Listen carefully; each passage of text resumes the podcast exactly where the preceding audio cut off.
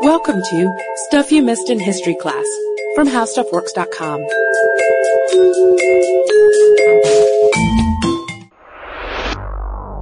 You've heard the rumors before, perhaps in whispers, written between the lines of the textbooks. Conspiracies, paranormal events, all those things that disappear from the official explanations. Tune in and learn more of the stuff they don't want you to know in this video podcast from HowStuffWorks.com.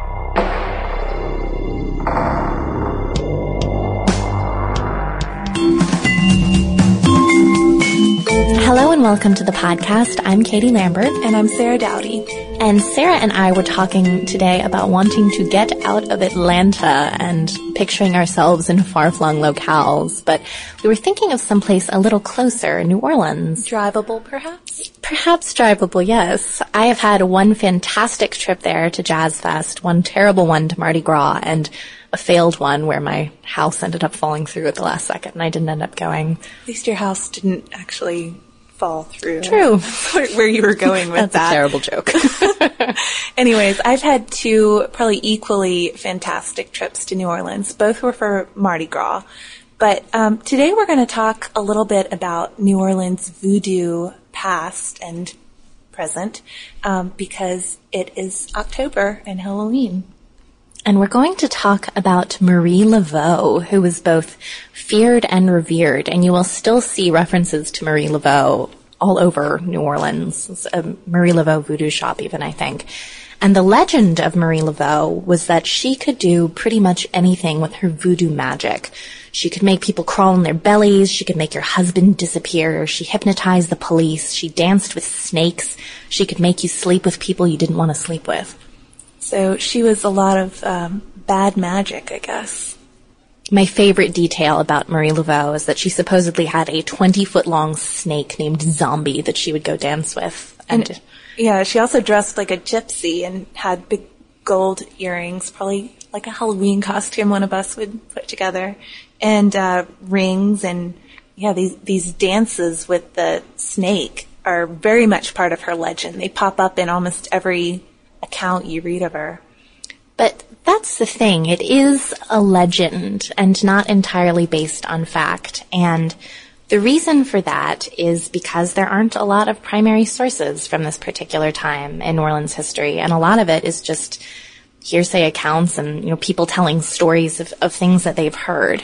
Yeah, there are also a lot of Marie Laveau's, and some of them are related to her, and then some of them aren't. And then a lot of her public records are just missing, like many free people of color at the time. Their their records are literally razored out of documents. It's because strange. some people, I think, go back to look at their records and realize their ancestors weren't who they thought They're they were. cleaning up their family history. Right, and getting rid of them. Or they think it's cool to find something about Marie Laveau and they're just cutting it out of the book. Please don't do that. Yeah. For the love of research, stop. well, and also Marie Laveau didn't write anything of her own. Right, she was illiterate, so she wasn't keeping any records of us for us to look at.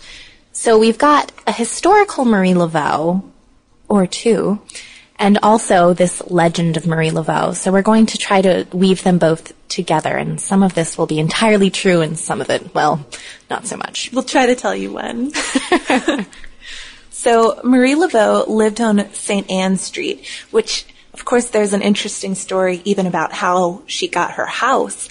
Uh, it was said that a wealthy white client had a son who was in trouble with the law and Marie Laveau worked some voodoo magic and got the son off the hook and in gratitude the father gave her this house. This is really unlikely. She actually didn't even own the house on St. Anne, but she did live there most of her adult life. But that's the story, and it's a story we like. Supposedly she did a lot of things with prisoners. She would get people acquitted even when they were at the gallows somehow, and they would disappear. Part of the key to Marie Laveau's status as this voodoo queen with this powerful gree she had a network of informants by making friends with all the servants in the very affluent houses of New Orleans and curing them of their ailments and fixing their life's worries. And so they gave her information whenever she needed it. Yeah, so if she was working for a wealthy white client and she happened to know all of his servants, she was going to be able to have more potent magical cures. Because she knows what he'll need. Exactly. So, but we're going to talk a little bit about where Marie Laveau actually came from and how she became this voodoo queen in the first place. She was born in the Vieux Carre in 1794, or maybe 1801. Um, but either way, it's before New Orleans was part of uh, America for the Louisiana Purchase.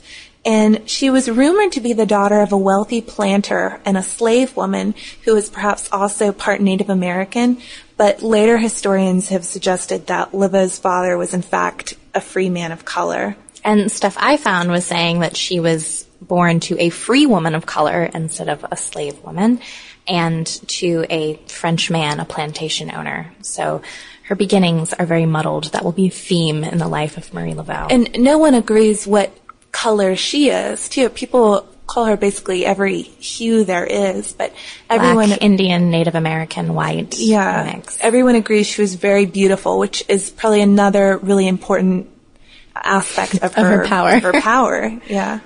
One of our sources said that she attended convent school, so she had a little Catholic background.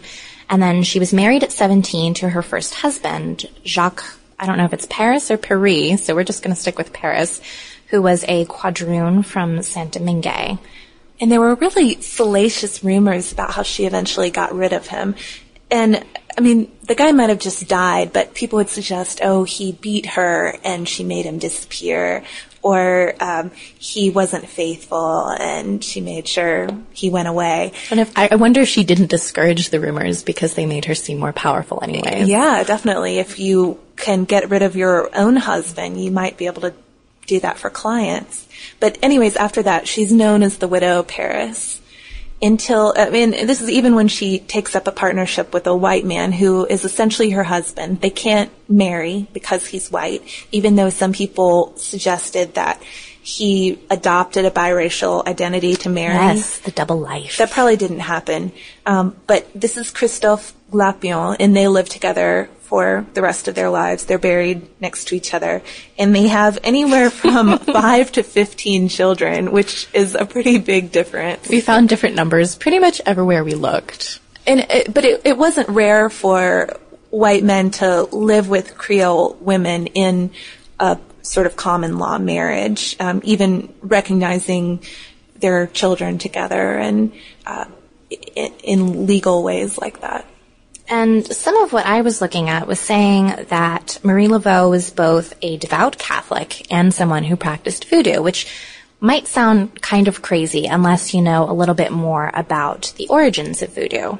Yeah, voodoo, it encompasses more than just voodoo dolls or the little trinkets you're going to see if you visit New Orleans during Mardi Gras or something. But um, it's it's more about philosophy, medicine, justice, and religion. It's kind of got everything wrapped into into one. And Haitian voodoo was a, a sacred slave religion, and according to one of the scholars I was reading, a collective form of rebellion, and it was suppressed in both Louisiana and in Haiti before the revolution. But in 1809, a whole bunch of Haitian refugees came to New Orleans, and they brought their own version of voodoo with them, which mixed with the African religions the slaves there already had, and also with Catholicism. So that became a new form of voodoo that was practiced in New Orleans in the 19th and 20th centuries. You can think of it as like Afro-Catholicism voodoo. And uh, New Orleans voodoo is based on animism, which is a belief in nature that was from Africa. And that was modified in, in Haiti to throw in this stuff about the zombies and the spirit world and demons and ghosts. Um, Which but- actually I think would work well with saints and devils and various aspects of Catholicism. Yeah, and the Roman Catholicism uh, side to it all made it a little more palatable for officials. Right. Um, if it, yeah, if, if they were saints and not spirits or ghosts or something. And there was a place called Congo Square in New Orleans where people would come to do some of their voodoo. Hundreds, sometimes thousands of free and blacks in slavery came to dance and sing and got their drums out and did little voodoo rituals and the thing freaked out all the city fathers, but Marie Laveau was a very central part of that. And part of why Marie Laveau is so interesting and still today people are kind of obsessed with her is that she walked the border between these two worlds, between this Catholic world and which, you know, is still very strong in parts of New Orleans and then this voodoo world that people didn't know anything about. And she was so powerful. She was this really powerful black figure. Well, and she walked the line between the white world and the people of color. I mean, she weirdly has this reputation of being a, a kind of racial reformer. Right. But she owned slaves with her husband, And several of them. set them free Yeah, and it- sold them, Many actually. many people of color, freed people of color, would buy slaves with the intention of freeing them, but that was not uh, that was not her intention. So she she kind of skirts a lot of different boundaries about religion and race and uh, the the power of this woman who was illiterate and probably shouldn't be as famous as she is now if it weren't for this mythic image she's created of herself. she's not easily categorized, I think, which is part of it, but also she had such a wealth of information, which you'd mentioned earlier of being in contact with all these incredibly wealthy people and also their slaves. She knew everything about everyone, and that's a completely different kind of power that you don't need voodoo for. Yeah. But it turns out there actually may have been two Marie Laveaux. So when we're talking about Marie Laveau, we're actually talking about these two women and possibly more. Marie the First and Marie the Second.